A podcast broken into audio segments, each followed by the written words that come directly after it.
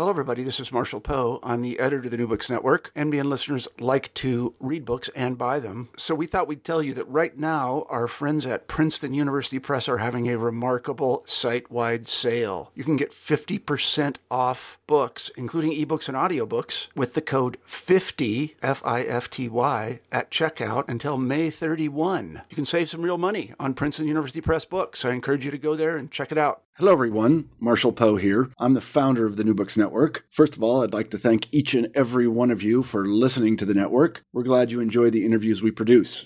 Thanks to your generous patronage, the NBN has grown very large. We've published 4,200 interviews and we issue 100 new ones every month. You, our listeners, download about 25,000 interviews every day. Yes, that's right. 25,000. Now here's the rub as we've grown, our costs have increased. So, in order to continue to do what we do, we need your support. Please consider making a donation to the NBN. We're a nonprofit, so your contribution will be tax deductible. Making a donation is easy to do. Just go to the NBN at newbooksnetwork.com and click the Support the NBN button. Thanks, and I hope you enjoy the following interview. Welcome to New Books in Asian American Studies. I'm your host, Ian Shin. Today on our podcast, we have Professor Jason Oliver Chang speaking about his new book, Chino Anti Chinese Racism in Mexico, 1880 to 1940, recently published in 2017 by the University of Illinois Press. Jason is Assistant Professor of History and Asian American Studies at the University of Connecticut, where he specializes in Asian American history, comparative ethnic studies, and modern Mexico. Jason received his PhD from the Department of Ethnic Studies at UC Berkeley, as well as an MPA from UMass Amherst.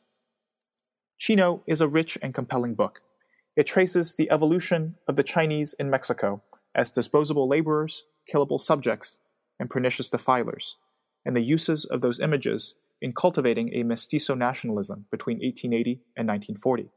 It's a book that will appeal not only to scholars and students of Asian American studies, but also Latin American history and critical race studies. I really enjoyed reading the book and speaking about it with Jason, and I hope that you enjoy our conversation. Hello, everybody, and welcome back to New Books in Asian American Studies. I'm Ian Shin, the host of the channel. Today, my guest is Jason Oliver Chang, and we are talking with him about his new book, Chino Anti Chinese Racism in Mexico, 1880 to 1940, published in 2017 by the University of Illinois Press. Jason is assistant professor of history and Asian American studies at the University of Connecticut, where he also serves as a faculty affiliate in the Institute of Latina, Latino, Caribbean, and Latin American Studies. Jason, welcome to the show. Hello, Ian. Thanks. Yeah, it's great to be here. It's uh, great to have you. Um, Jason, I wondered if we could start the interview by having you tell us a little bit about yourself. Yeah, thanks. Uh, so and I lived there uh, all through uh, growing up.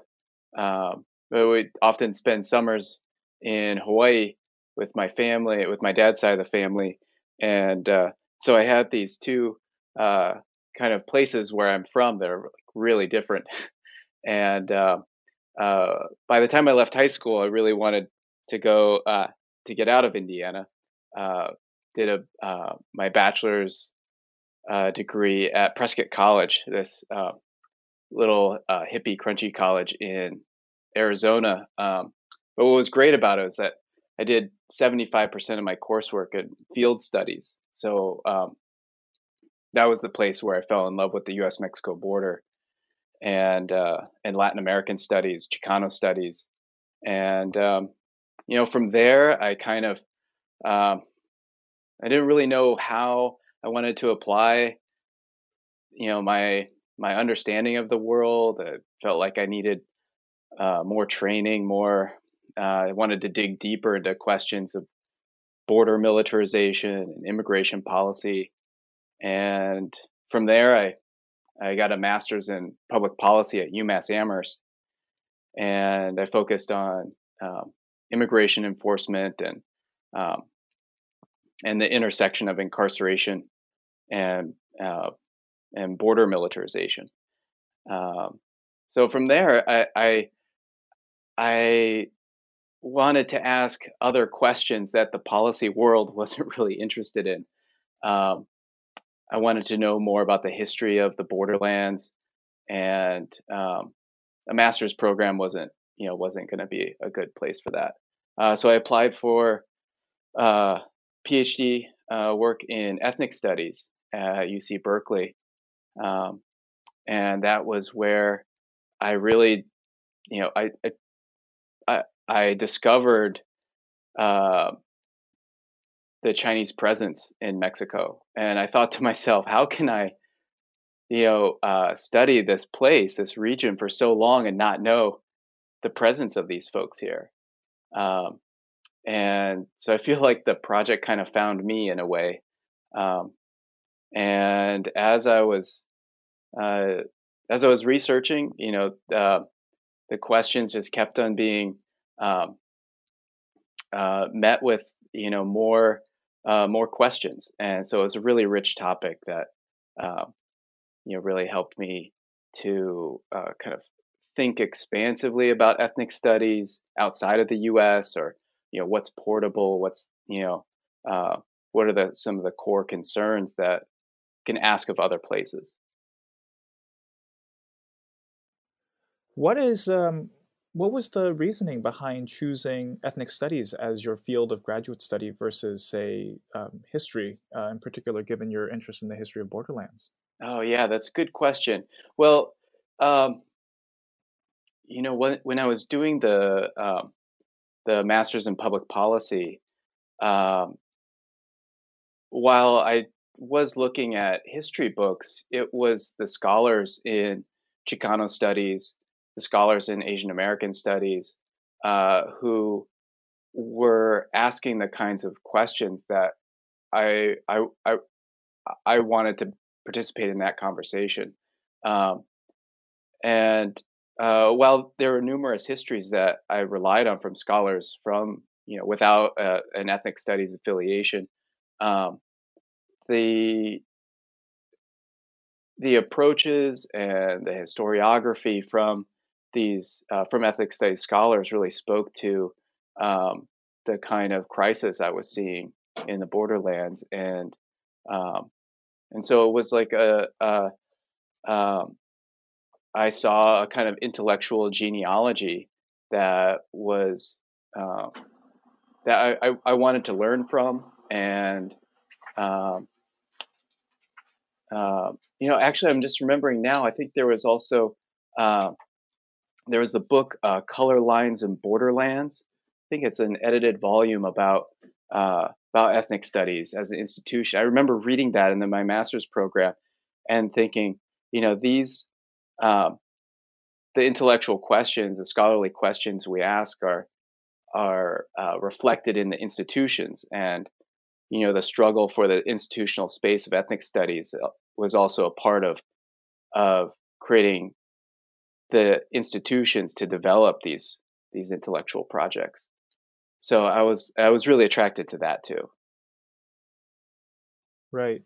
Yeah, and I I think one of the things that came through in the book, um, as we'll talk about later, is the way in which you so beautifully incorporate a, a, range of different sources. And I think sometimes, you know, speaking as a historian, um, you know, I, I, will say maybe the field can be a little bit, you know, uh, conservative, small c conservative, in terms of the kinds of sources that we engage and uh, and and you do that you do that so beautifully in Chino and, and looking at photographs and paintings uh, in addition to some of the uh, more traditional uh, documentary sources that historians like to use uh, in crafting these kinds of histories. Um, so I'd love to, you know, talk about that uh, in a little bit with you uh, in terms of your sources and your methodology. But perhaps we can start because I think you've already led us into um, the the background of ethnic studies as uh, a crucial part of of how you approach this project.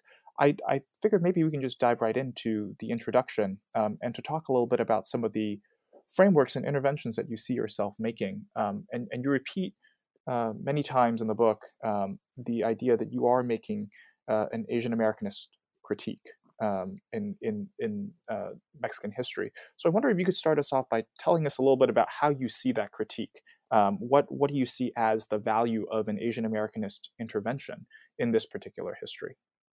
Yeah, yeah, that's a great question. You know, it really, uh, animated the uh, the research I was doing, and um, you know, eventually when I got to the point where I was writing chapters and uh, trying to make sense of the source material, um, you know, I found uh, my training in in um, in Asian American studies and ethnic studies to be uh, to to lead me to other kinds of questions um, about, say, like the relationship between uh, the the racial formations of indigenous folks in Mexico and how that intersected with anti-Chinismo, um, which, yeah, you know, face value doesn't seem to be related.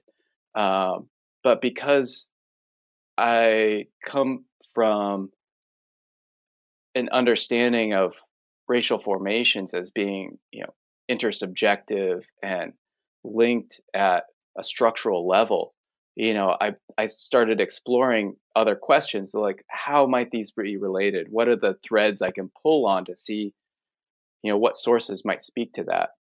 And um, and so, you know, thinking about it, it um, actually, you know, my um, I came to a realization about the um, an Asian Americanist critique in like a, one like major revision of the manuscript because there was an earlier version where I wrote it as uh, an intervention primarily in Mexican history, and um, and reading through it again at, at, a, at a moment when I was you know deeply reflective about the the core concerns of the book, um, I I came back to uh, some of the, the, the core questions in Asian American studies, uh, which is you know what is the racial function of orient uh, what is the political function of orientalism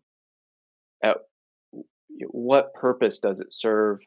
What um, what are the intentions of Orientalist actors? Um, what problems does it seek to resolve? And I think to me that was a useful framing for uh, asking these sort of deeper questions about uh, what racism looks like in another place. Um, and Asian American studies has always been situated as a complication of a black white binary in the US. And while that's you know not exactly that's not something to use as a cookie cutter to understand every other place in the world but the the understanding that uh, that Asian racial difference fits within these other dominant frames of um, of racial authority was uh, was like an aha moment for me, where I could kind of see through the sources and see, and see another narrative, um, and and see the relevance and the the insight of uh, you know this this body of of scholarship I had spent years studying uh, took on um, took on new meaning for me. Right and I, I think all of our listeners will will find the same too, because certainly speaking as somebody whose Asian Americanist training has very much focused on the U.S. context, um, this was a very exciting book for me to read, and I, I learned quite a lot from it. Um, but I think as you as you talk about too, right, that this is in the introduction, this is part of a larger body of scholarship where people have looked at hemispheric Asian American or Asian Orientalism uh, and and uh, belongs to a, a, larger and even you know, sort of growing, uh, recently growing body of literature on uh, Asian American history uh, in Cuba and in Mexico and other places uh, outside again of the U.S. in Canada certainly. Um, can you talk a little bit about how you see Asian American historiography in the context of these um, directions in which it's moving outside of the U.S. context, but still uh, uh, sticking to sort of an Asian American framework. Mm, yeah, yeah. Um, so yeah, I think this the hemispheric turn, if we could say that that's happening or that's a thing, or you know people are participating in it. I think it's it's linked to uh, you know the the other work that folks are doing in transnationalism. Um, you know, I'm thinking of other uh, historians who are um, who are using you know um, uh, um, source material in Asian languages, uh, so archives in Asia uh, to inform you know the U.S. context or to identify these uh, you know uh, new dimensions of transnational actors. Um, you know that's that's an exciting you know direction and um, and it really goes back to the foundations of diaspora in, in the field uh, and really enriches that that study. Uh, and I, so I think you know the hemisphere is a part of that transnational field and using those same kinds of frames of uh, um, you know like I, I, think of Eiichiro Azuma's uh, Between Two Empires. You know, like thinking about uh, the incommensurability of two racial systems. You know, and how uh, migrants are you know migrating peoples are implicated in both of those systems uh, and have to negotiate those, you know, the the the overlapping uh, jurisdictions of these racial states, um, and and so I think you know, uh, with that in mind, there's a need to. I mean, there's there's a, a pitfall of you know exporting a, a kind of um, uh, a U.S. centric understanding of racial politics to other places in order to accommodate these other environments, these other um, uh, uh, territories, these non-U.S. spaces, um, and so I think you know, for me, the the struggle was to um, was to try to uh,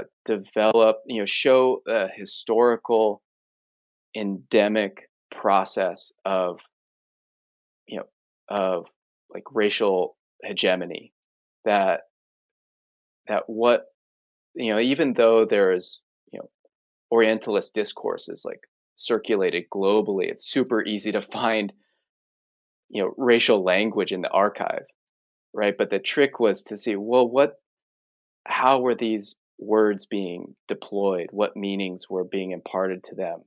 Uh, what um, you know histories were they relying on in order to convey the authority that they, you know, that we read them with.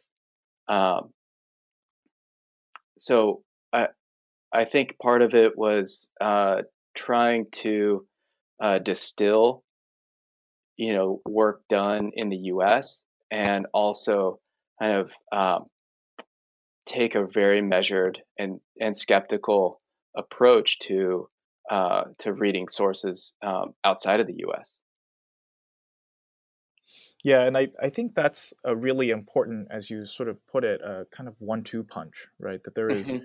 Recognizing the the the transnationalist the, the transnational turn in Asian American history in Asian American studies to sort of pair that with an in-depth, localized or national understanding of how these phenomena then play out uh, within specific contexts.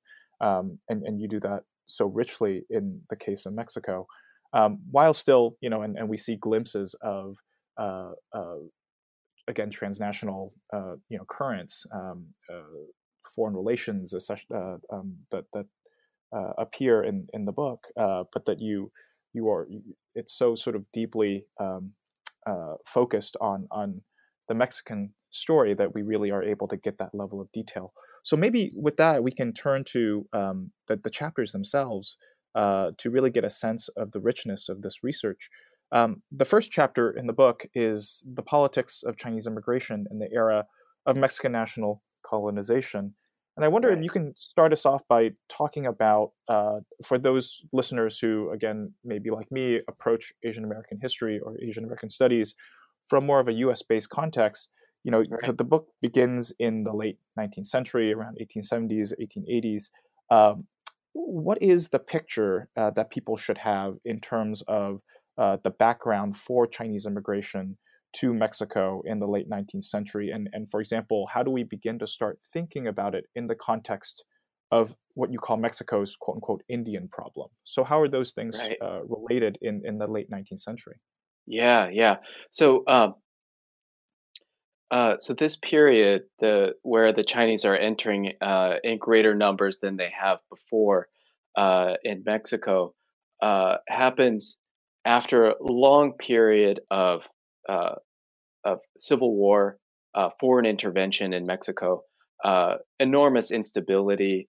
they lost the war with the U.S., lost half of the country, their northern the, their northern territories. Um, so Mexico, as a republic, as a as a political uh, project, has been just uh, um, uh, very unstable and uh, and not able to participate or you know kind of organize itself to to um, uh, uh, to be a part of what you know what other nations were aspiring to with you know modernization.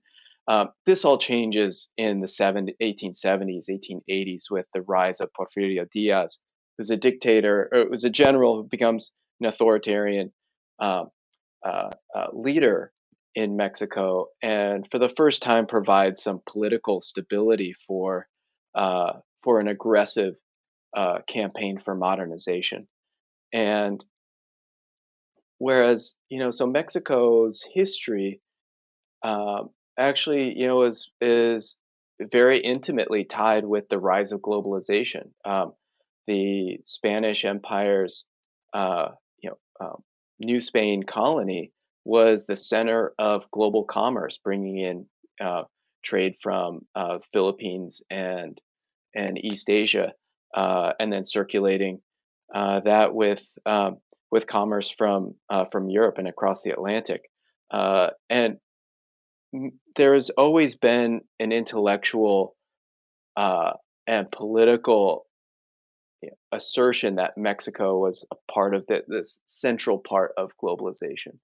And during this period, there was this time in the 1870s, 1880s, there was this time where they thought, well, we're going to um, we're going to modernize and reestablish our position as as a, you know, the crossroads of of global commerce. But they needed to do some serious development. They needed railroads. They thought about build, you know, digging a canal across the isthmus. Um, they wanted to um, to develop their ports, and they knew that they had supplied uh, the world's empires with silver for the last several hundred years. Uh, they knew they had the mineral wealth, the the natural resources to be you know, a developed, strong country. They rationalized this deficiency by saying, well, we, we simply don't have enough white people. We have too many Indians. They don't know how to modernize. They're unreliable. And that's what explains why Mexico is not higher up on the ladder of development. And uh, so, you know, Mexican officials and politicians looked around the world, looked around at other colonies around the world, and said, "Well, other places are developing very quickly with and you know developing capitalist industrial economies." And they saw how people were using coolies, how people were using uh, enslaved Africans, right? So there were a number of, they looked at the colonial world as a kind of uh, laboratory uh, at, for development schemes, and uh, the Chinese were um, were a second or third choice. Um, they tried recruiting many different ethnic groups from uh, from Europe. Um, they uh, saw some benefits of incorporating other uh, other African laborers. Um, but one of the things that defined the attractiveness of Chinese workers for industrialists, for policymakers in Mexico at this time was that the Chinese could be disposable, that high, you know, um, uh, contracted laborers could be hired for work and then uh, sent back or let go. Uh, whatever whatever happened after the job was, you know, was an out was was not important to them because they they considered them um, uh, to be uh, uh, uh, disposable. Um, and this is where the term motores de sangre come in, right? Or, or Uh, so can you maybe say a little bit about because that term we're now verging into chapter two territory, um, but I, I I hadn't been familiar with that term. Um, uh, so can you talk a little bit about what um, what it, motores de sangre means and and uh, what work it does in the context of Mexican history during this period? Yeah, yeah. So um, motores de sangre is uh, Spanish for, I mean, the direct translation is like blood engine. Uh, and that's what the uh, 19th century agronomists and other economists, other uh, uh, industrial thinkers uh, consider for a, a, label for draft animals, right? So these were these were uh, like uh, mechanisms of force that could be directed and employed for different kinds of of um, uh, different kinds of jobs, whether it be uh, plowing fields, uh, digging ditches. These were the the engines of labor, basically. Um, and so uh, this was an attractive idea because as Mexican um, officials were planning out how to, you know, how to get railroads built. Uh, these were simply, um, uh, you know, sort of uh, discrete uh, labor inputs that had they did not have to consider, uh, or they they didn't think they had to consider um, uh, other social implications or uh, or you know provide for their well-being in any other fashion. Uh, these were simply you know a means to uh, to uh, building infrastructure, um, and this was this was a successful idea. Uh, in part because the U.S. was doing the exact opposite at the time. Um, had the U- had the United States not passed the Chinese Exclusion Act in the 1880s, it's it's unclear whether there would have been significant Chinese labor for the projects that they that they um, uh, that they wanted. The U.S. would have been a much more attractive place to go to. Uh, so by closing the doors to uh, to Chinese migration, to legitimate, you know, authorized, uh, you know, Chinese migration in 1882, uh, it fed, it fueled the demand for labor uh, in in Mexico. Um, this was a time when when Mexico was passing colonization laws, national colonization laws, where they would um, identify territories, uh, you know, spaces in the in in the republic, territories that needed um, uh, that were essential to certain infrastructure, to linking uh, different areas from uh, production to uh, to export, and um, and they would basically uh, accept bids from companies, from individuals, uh, and uh, contract out development to these other companies, and many of them would identify Chinese labor as a you know as a part of the contract.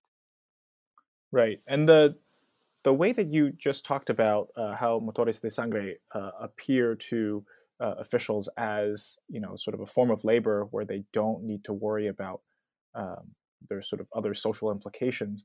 One of the things that I, I love about how you write the book is while there is a very strong focus on the sort of political and intellectual history of anti-Chinese racism, you, you also pay attention to the ways in which they uh, sort of uh, strike out on their own and, and live their own lives. So in chapter two, you write about how they, um, and I'm quoting you here, defy dominant characterizations as disinterested sojourners or motores de sangre by forming relationships with indig- indigenous women in Sonora in particular. So I wondered if you could, you know, against this sort of trope of the motore, the, the motor de sangre, I guess, in uh, in in singular form, um, against that trope, how do uh, Chinese migrants uh, during this period, I guess this would be during the, the Porfiriato, how did they uh, mm-hmm. begin to establish their own agency in their lives, uh, which I think you uh, you sort of point to in various parts of the book. Yeah, yeah.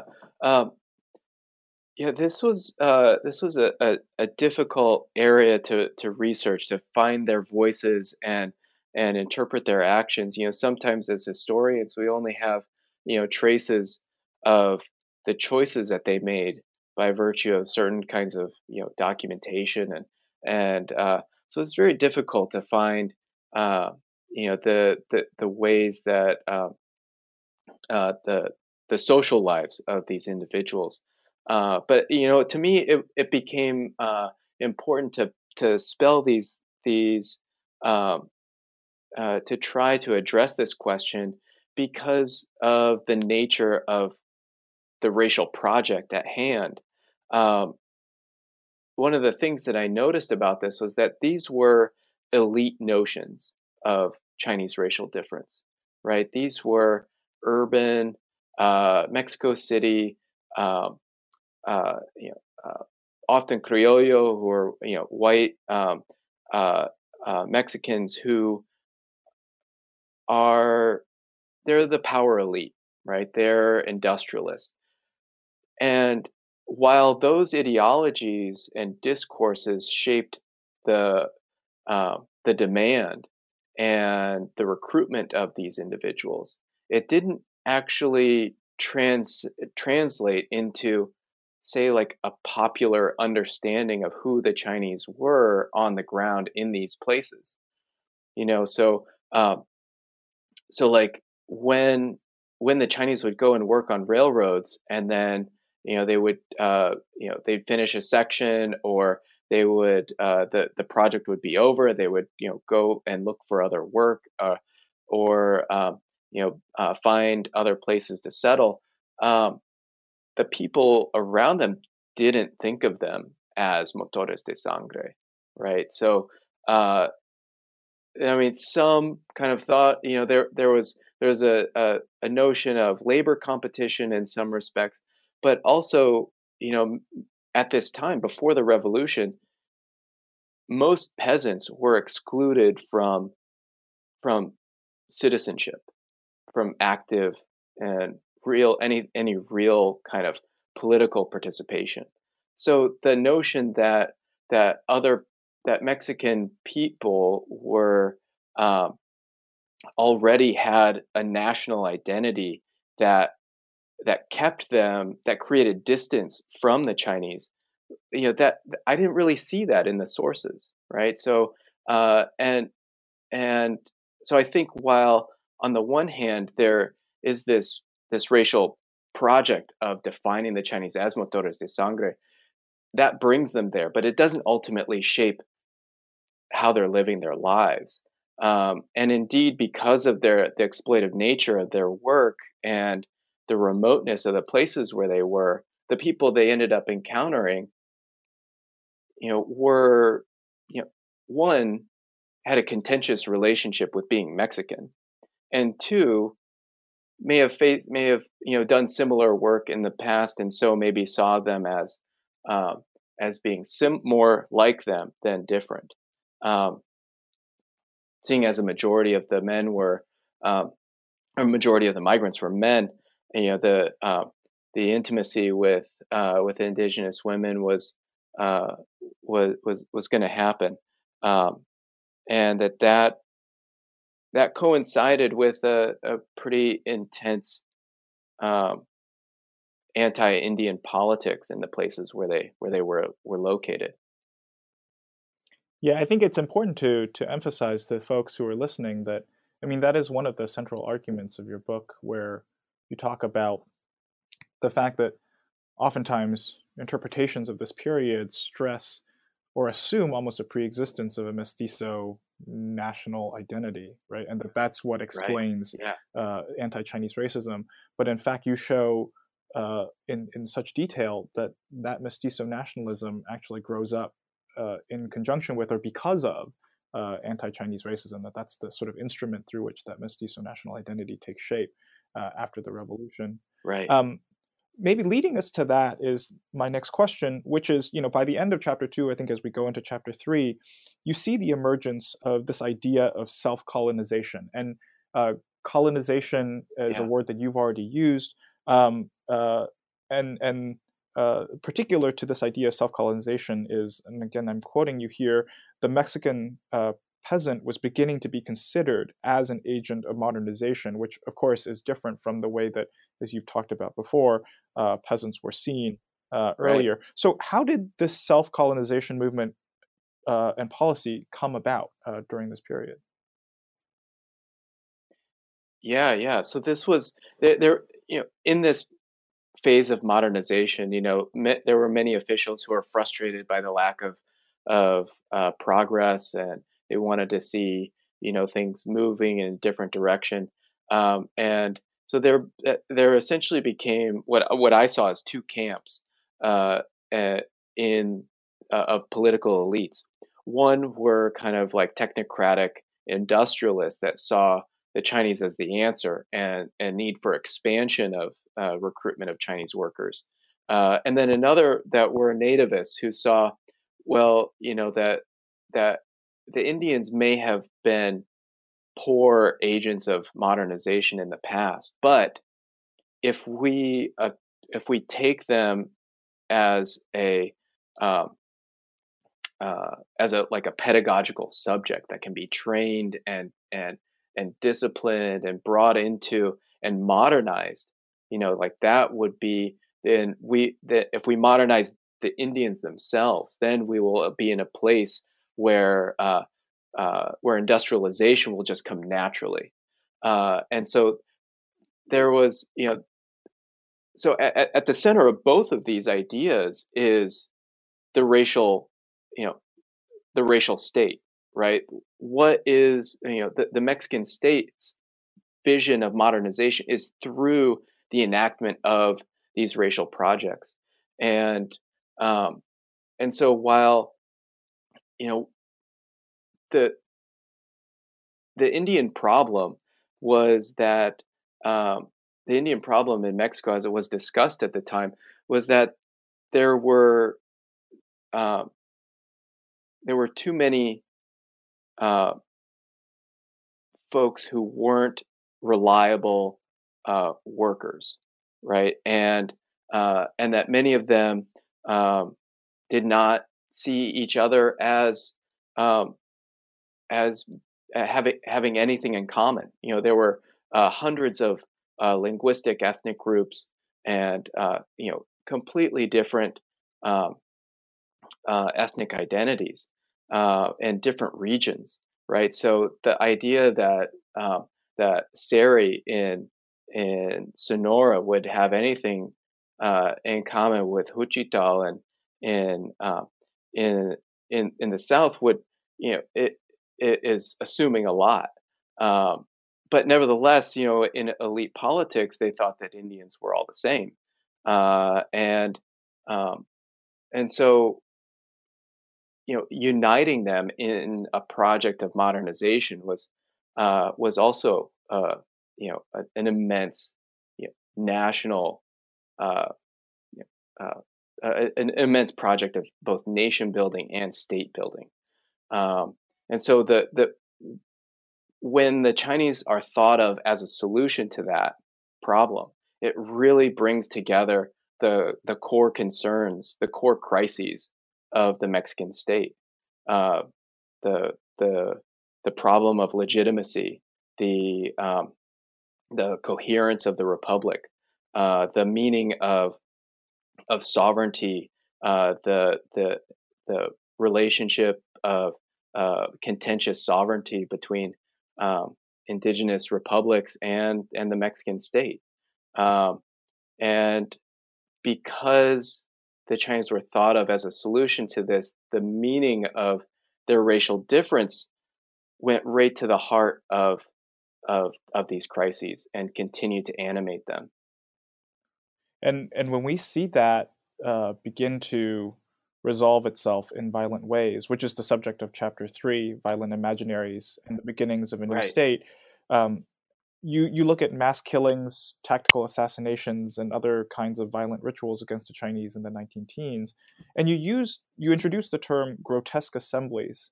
Um, I wondered if you could uh, sort of explain to our listeners you know, sort of how you think about this concept uh, of a grotesque assembly. Yeah, yeah. Uh, okay, so th this chapter, you know, my main goal with this chapter was to uh, to dispel the mythology that uh, that the Chinese were despised and um, and killed because they were perceived as being outside of the mestizo nation, mm -hmm. right? Uh, and this was to me that uh, everything in the source material was showing me that one, no one was no one was claiming to be mestizo, and two, that there were all these other factors that were much more compelling, um, and that uh, that actually tied in a lot of the historical discontent and aggression, um, both between Indians and the state, and between Indians and other Mexicans.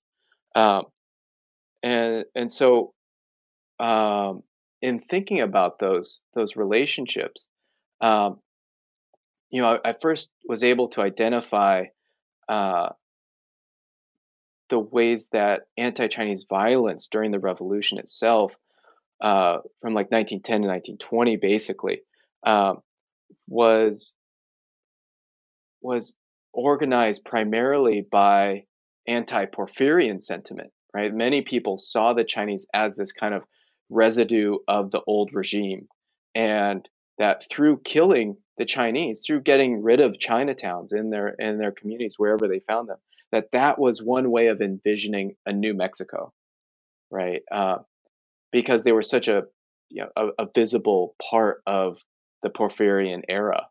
Um, and they were a part of almost every modernization project. And so wherever they were, they, wherever they were seen, they were seen as uh, that this was a sign that the uh, of the of the Porfirian government.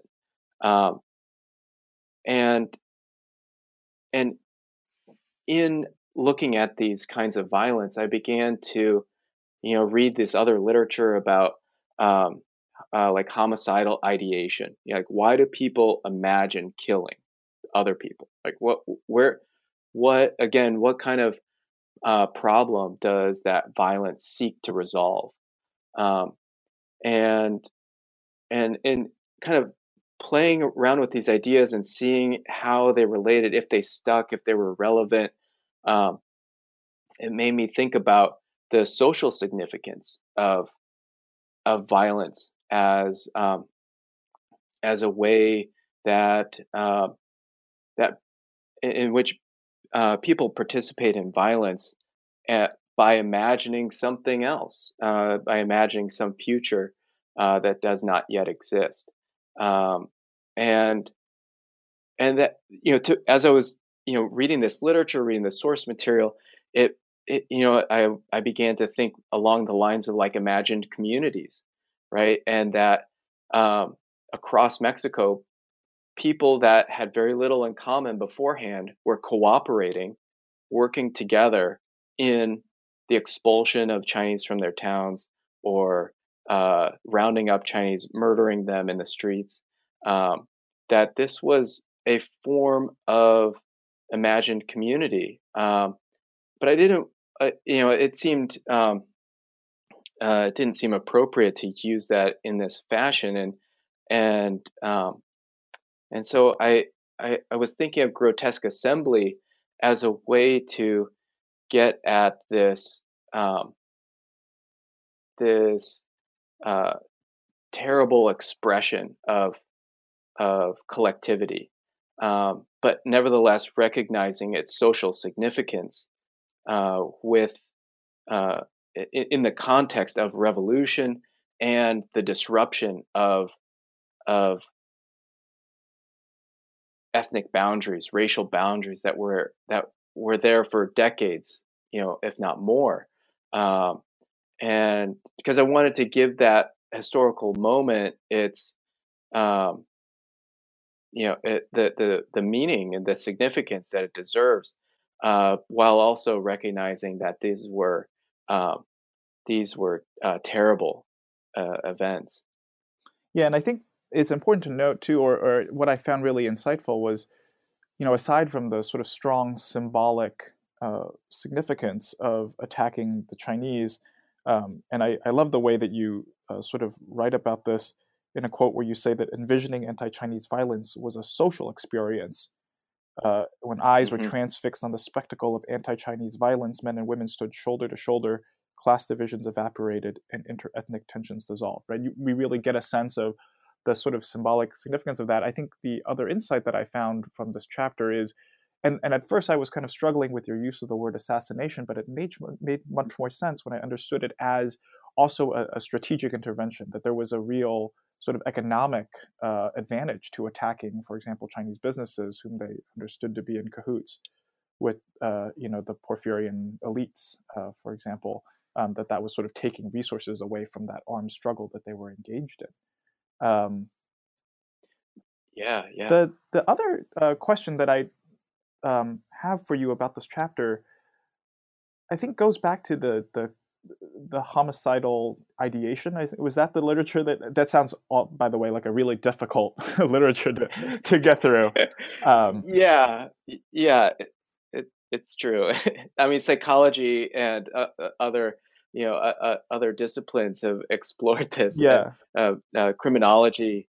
Um, so yeah, sorry, go ahead. Well, so I was going to ask whether there's a distinction between the fact that violence happens or homicidal violence happens and the the intensity of that violence right whether because i was reading you know sort of right. through through some of the examples you provided and you write about how many chinese residents suffer really grisly deaths being dragged into the street butchered with knives and butchered with hatchets you know mm-hmm. so is there is there a difference between uh, you know just sort of being anti you know that how can we explain essentially the intensity of that uh, uh, of that yeah. violence, yeah. and and you know how does that tell us uh, about the the depth of um, the the nationalist sentiments that people are experiencing during this time? Mm-hmm. Yes, yes. Um, so it uh, the the techniques of violence deployed in the revolution uh, are not new in Mexico. These uh, uh this level of brutality uh, is and has been practiced uh, on the indigenous population uh, since you know the the founding of the republic in uh, the early 19th century, um, and even the Spanish wars against the uh, against rebellious Indian republics uh, before that, for the centuries prior to that, um, and it, you know so violence is and it, violence was a part of these communities, and um, largely because of state-driven uh, projects of you know employing one group against another, um, uh, legitimizing one group's claims over another group's claims, uh, and um, you know it, deploying violence uh, was one way of gaining uh, legitimacy in a world where uh, where the the state you know would um, might not recognize your rights at all. Um, so eh, you know I, I, I didn't develop that argument very well in in, uh, in this book, um, but there's a lot of literature about uh, the Indian Wars in Mexico and um, uh, the level of brutality uh, uh, practiced. And so I think, you know, while on the one hand, we kind of treat the revolution as a kind of uh, modern battlefield, um, you know, it's the violence being deployed there is uh, it is very old. And uh, in this case here, we see it deployed with, um, you know, uh, against you know different subjects and and i think you know it's a part of claiming authority it's a part of um, expressing discontent um, with you know institutions that have denied the you know denied the the existence and the participation of you know the majority of the republic for the last hundred years right um I'd love to talk more about that, but I think we better move on to, to the fourth chapter, because that'll that'll oh, yeah, sort sure. of help us progress to um, the rest of the story.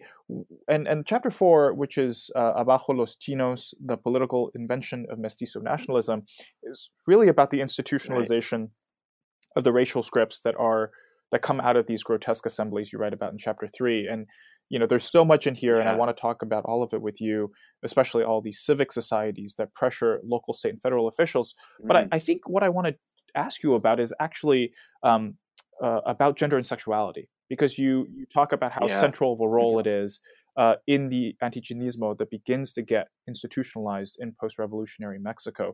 So, what is the significance of, of female biological and social reproduction during this period? And in particular, how do mm-hmm. we also um, uh, understand that in contrast to the chineras, right? So you write about Mexican women who who marry Chinese men and they're right. shamed. So again, it seems like there is sort of this tension of an emphasis on female biological and social reproduction, but you also see, uh, you know, uh, Mexican women who have married Chinese men. So obviously, not everybody buys into this ideology. So can you talk a little bit about uh, gender and sexuality um, in in chapter four? Yeah, yeah. Um, so yeah, this uh, this was one of the chapters that I probably revised the most uh, because uh, you know trying to mark this transition from the streets to uh, you know uh, violence um, and, and, then uh, the transformation from that to a meeting hall to institutions to uh, to the the development of of organizations that have like racist letterhead you know um, uh, that that's that's a really you know that's a really intense transformation.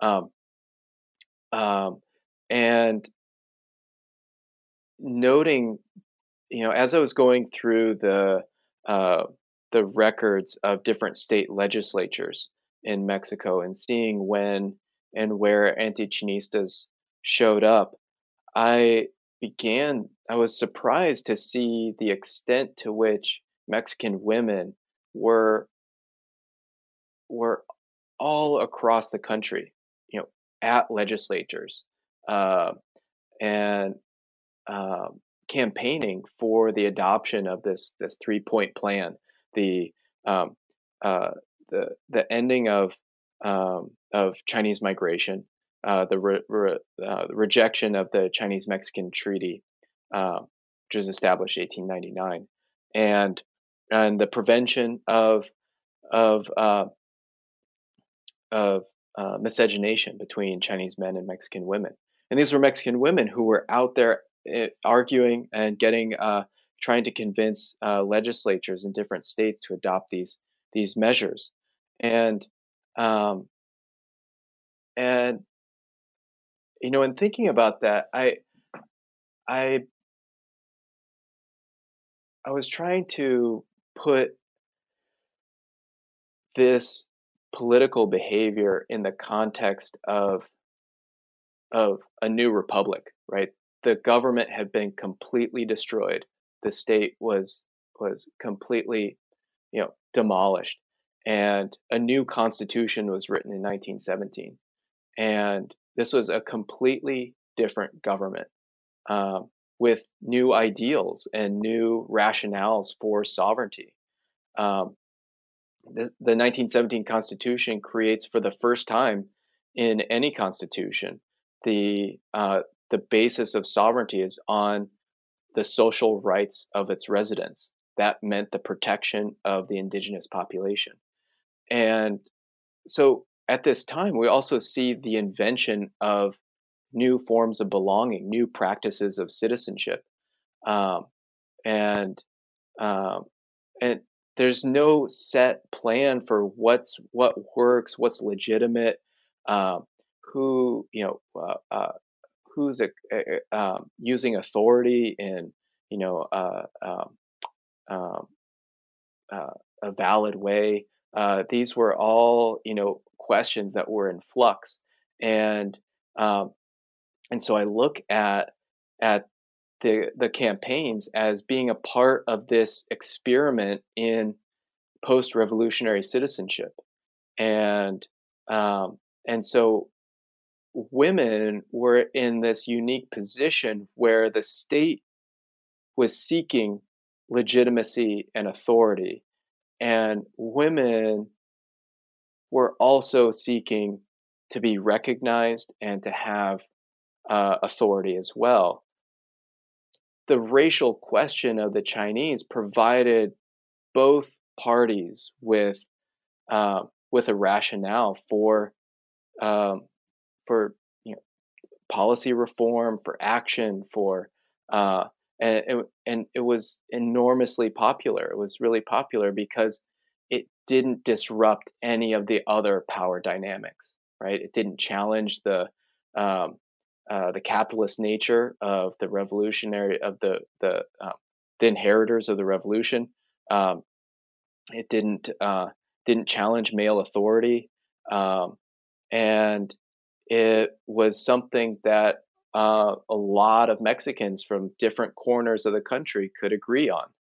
Um, and so when it came time for them to uh, to argue for their Mexicanness, they were able to use their position as women to argue for this kind of you know uh, what we would you know we would think of as this kind of Foucauldian uh, uh, discourse of of of reproduction of the biopolitics of of biological reproduction that they were this linchpin to the future nation right? That the nation would only be um, be remade through women.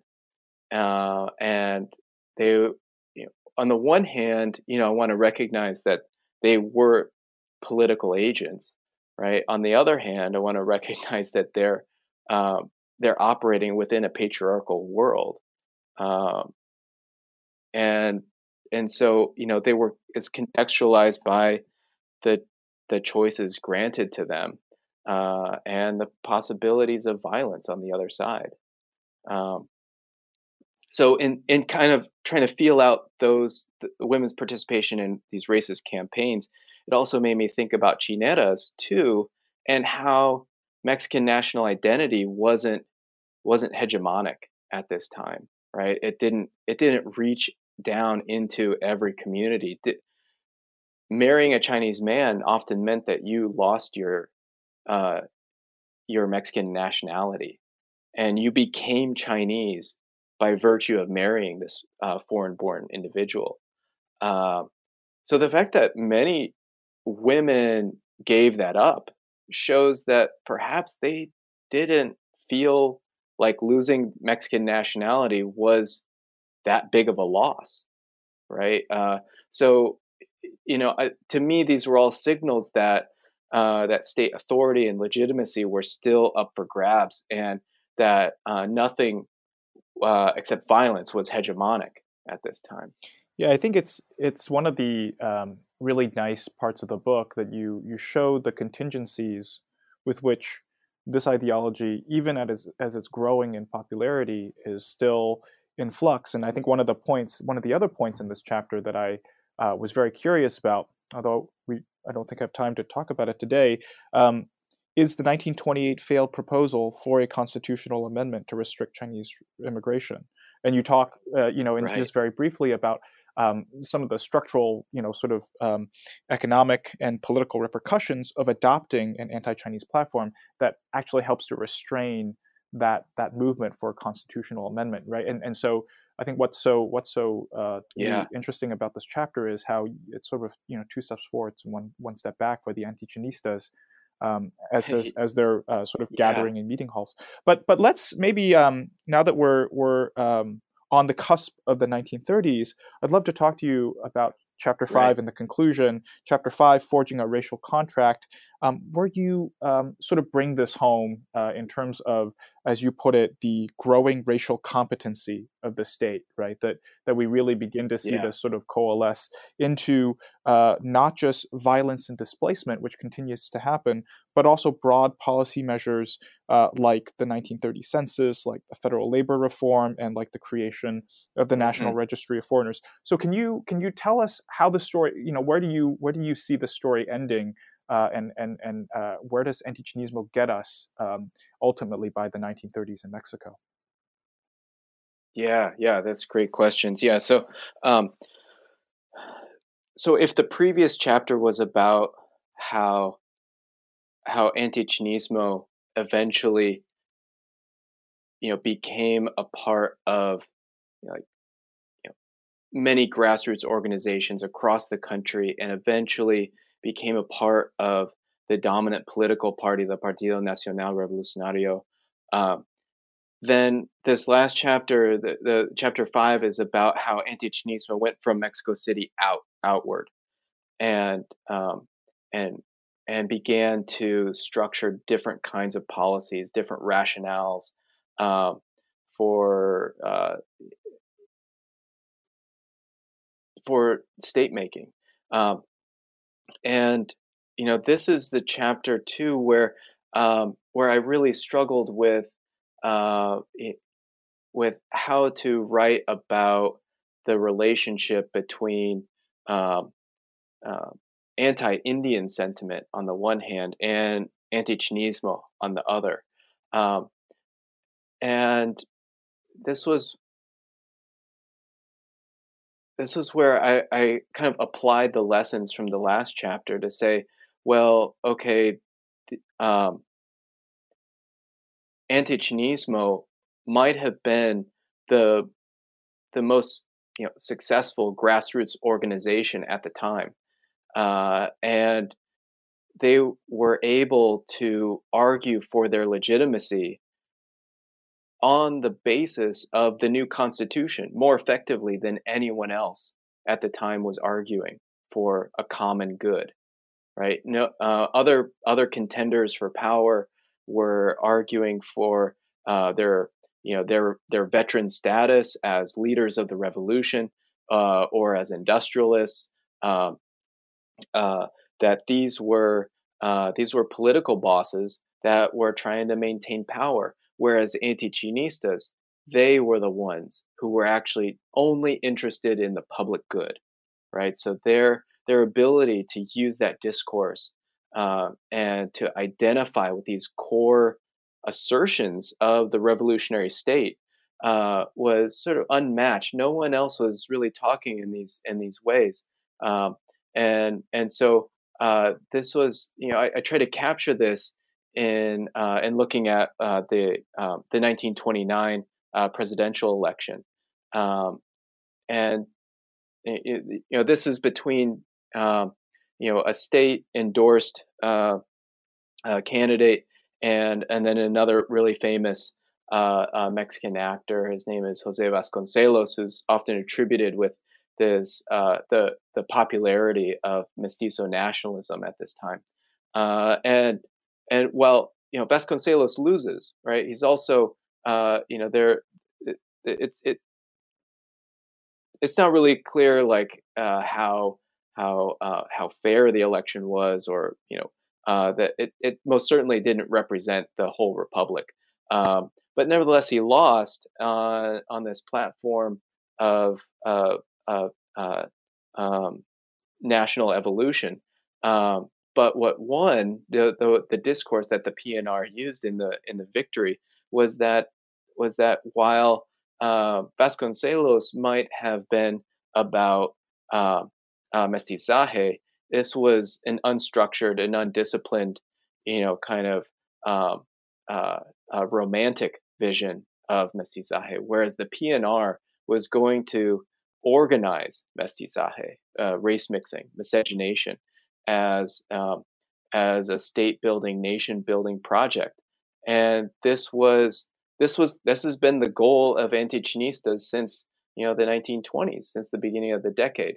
Uh, so when this argument comes around, anti-Chinistas are very well positioned to act on this, become policy leaders, become leaders in Congress, uh, and very effectively are able to turn turn uh, uh, policy areas uh, uh, from diverse as uh, nationality and public health, labor politics, all of these things into a national platform of um, you know, like a policy platform uh, for the party, and, um, and and, so this was uh, this was a, a, new way of um, of kind of mobilizing a national identity that didn't previously exist. It's there's so much in the book, and I really wish we had more time to, to talk about it. You know, I really wanted to to ask you about the role of eugenics, uh, which also comes in in this oh, chapter, yeah. but also you know some of the glimpses of again resistance. Um, uh, you know, with some of the uh, folks who who did uh, risk their lives to save chi- their Chinese neighbors, uh, whether there's sort of a pro Chinista uh, kind of movement that we can also talk about. But it's it's um, mm-hmm. it's a it's a mm-hmm. really rich book um, about racialized statecraft um, um, that I, I, hope our listeners will dig into um, uh, on their own. We've taken up so much of your time, but I wonder before we finish the interview, um, I wondered if you could tell us what you're working on now. Uh, what is your current project, and uh, and when uh, perhaps when can we look forward to uh, to seeing your next piece of work? oh yeah. So uh, actually, my, my my most current project right now is, uh, was building some cabinets. Uh, so that that uh, that's that's been uh, carpentry has been a nice reprieve, a, a, sort of post book, post Chino um, way of, of getting back my my my life. but in, in terms of the research, what I've been really uh, digging into lately has been uh, uh, uh a look at mariners, at Chinese, uh, at, at, Asian sailors. Um, and this occurred to me uh, in doing some of the research for Chino, where I would find um, a lot of anxiety in Mexico about um, about sailors, about China, Asian sailors, and their uh, their mobility, uh, but then also that you know occasionally uh, Mexican industrialists were interested in, in building uh, their own steamship companies, and that they would possibly need uh, Chinese or Asian sailors to to to crew the boats. Um, and and so as I started thinking about this, I was I was realizing that you know um, much of Asian American history is driven by uh, by the politics of the people who got off of the boats. Um, you know, our our field is uh, is you know necessarily structured by the the denied belonging of these individuals. Um, but there were also uh, thousands of other people who did not get off the boats, but which made these voyages possible. And so thinking about that kind of blind spot in the field really uh, uh, gave me pause to think about well what are the other uh, what are the other political you know aspirations of these people that don't get engaged in this narrative of denied belonging Sail- these sailors weren't interested in acquiring U.S. citizenship, uh, but nevertheless were a part of uh, uh, the U.S. merchant fleet, uh, were a part of um, the steamship companies, uh, and indeed, you know, deeper examination, we see that there's, you know, a, a dependency upon uh, these um, these Asian sailors. Uh, so I I started looking into maritime history and thinking about um, the tr- maritime traditions in Asia and their relationships with empire and how that picture came to inform how they how they encountered the United States in the 19th century.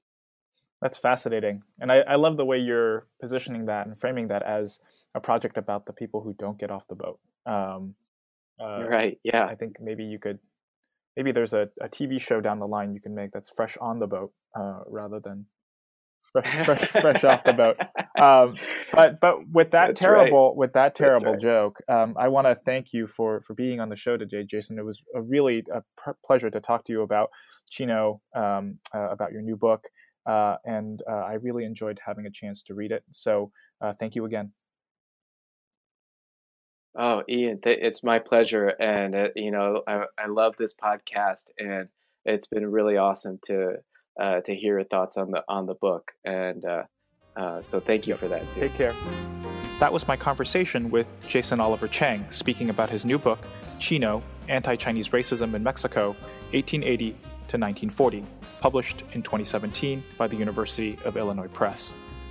This is New Books in Asian American Studies, and I'm your host, Ian Shin. Thanks for listening.